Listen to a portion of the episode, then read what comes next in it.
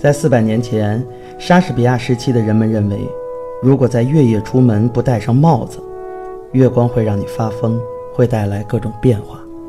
即使在今天，很多英国人也相信仲夏夜里精灵会在蛰伏中醒来。人们想要做出一个重大的改变，就会在仲夏夜里的室外待久一些，以求遇到精灵去点化它。大家好，我是国家大剧院戏剧演员队的董文亮。大家好，我是国家大剧院戏剧演员队的徐子轩。在今天的节目里，我们即将跟大家分享一段有关于变化的戏，这就是莎士比亚的经典喜剧《仲夏夜之梦》。《仲夏夜之梦》的故事发生在城市与森林、清醒与睡眠、真实与梦幻之间。4个年轻人的爱情风波连接起现实的雅典城和奇幻的魔法森林。精灵错点鸳鸯谱，在月升之时引发一场混乱的多角恋，不过最终仍然是以喜剧收尾。有情人终成眷属，仙人也和好如初。是的，下面呢，我们2个人就为大家朗读一段莎士比亚经典喜剧《仲夏夜之梦》当中一个非常有代表性的章节。在这个段落里，描写了先王奥布朗和先后泰坦尼亚吵架的情景，非常有趣。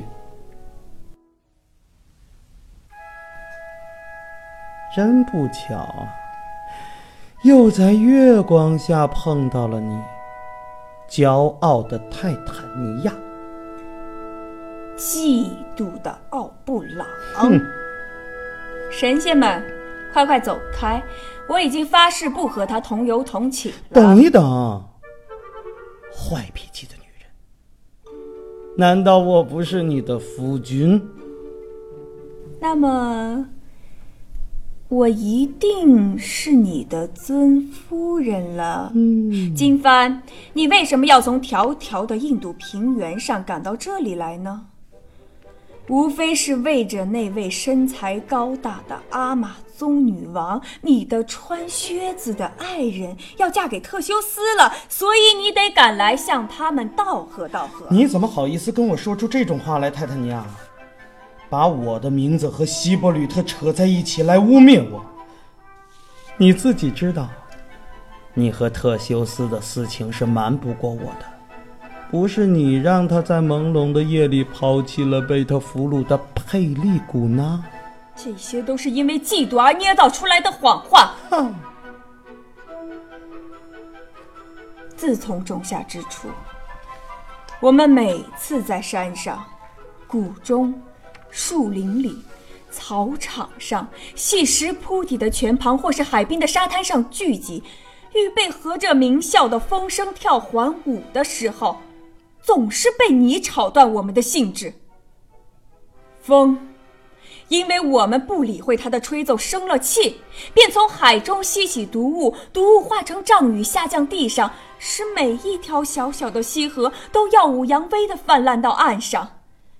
因此牛儿白白牵了轭，农夫枉费了他的血汗。青青的嫩荷还没有长上芒须便腐烂了，空了的杨篮露出在一片汪洋的田中。乌鸦饱啖着温死了的羊群的尸体，跳舞作乐的草泥板上满是湿泥，杂草乱生的曲径因为没有人行走已经无法辨认。人们要在5月天穿冬季的衣服，晚上再也听不见欢乐的颂歌。执掌潮汐的月亮因为再也听不见夜间送神的歌声，气得脸孔发白，在空气中播满了湿气，人一沾染上就要害风湿病。因为天时不正，气候也反了常，白头的寒霜倾倒在红颜的蔷薇的怀里，年迈的冬神却在薄薄的冰冠嘲讽似的缀上了夏天芬芳的蓓蕾的花环。春季、夏季、丰收的秋季、暴怒的冬季，都改换了他们素来的装束。惊愕的世界不能再凭着他们的出产辨别出谁是谁来，这都是因为我们的不和所致。我们是一切灾祸的根源，那么你就应该设法补救才对，这全然在你的手中。为什么泰坦尼亚要围殴他的奥布朗？我要的不过是印度孩子做我的侍童罢了。请你死了心吧，拿整个仙境也不能从我手里换得这个孩子。他的母亲是我神坛前的一个信徒，在芬芳的印度的夜里，他常常陪在我身旁，陪我坐在海边的黄沙上闲谈。但因为他是一个凡人，所以在产下这孩子时便死了。为着他的缘故，我才抚养他的孩子，也为着他的缘故，我不愿舍弃他。那你预备在这林中待多久？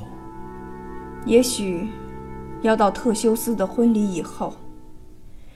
要是你肯耐心地和我们一起跳舞，看着我们在月光下的游戏，那么跟我们一块儿走吧。不然的话，请你不要见我，我也绝不到你的地方来。把那孩子给我，我就跟你一块儿走。拿你的仙国跟我换掉都别想。神仙们，去吧，要是我再多留一刻，我们就要吵起来了。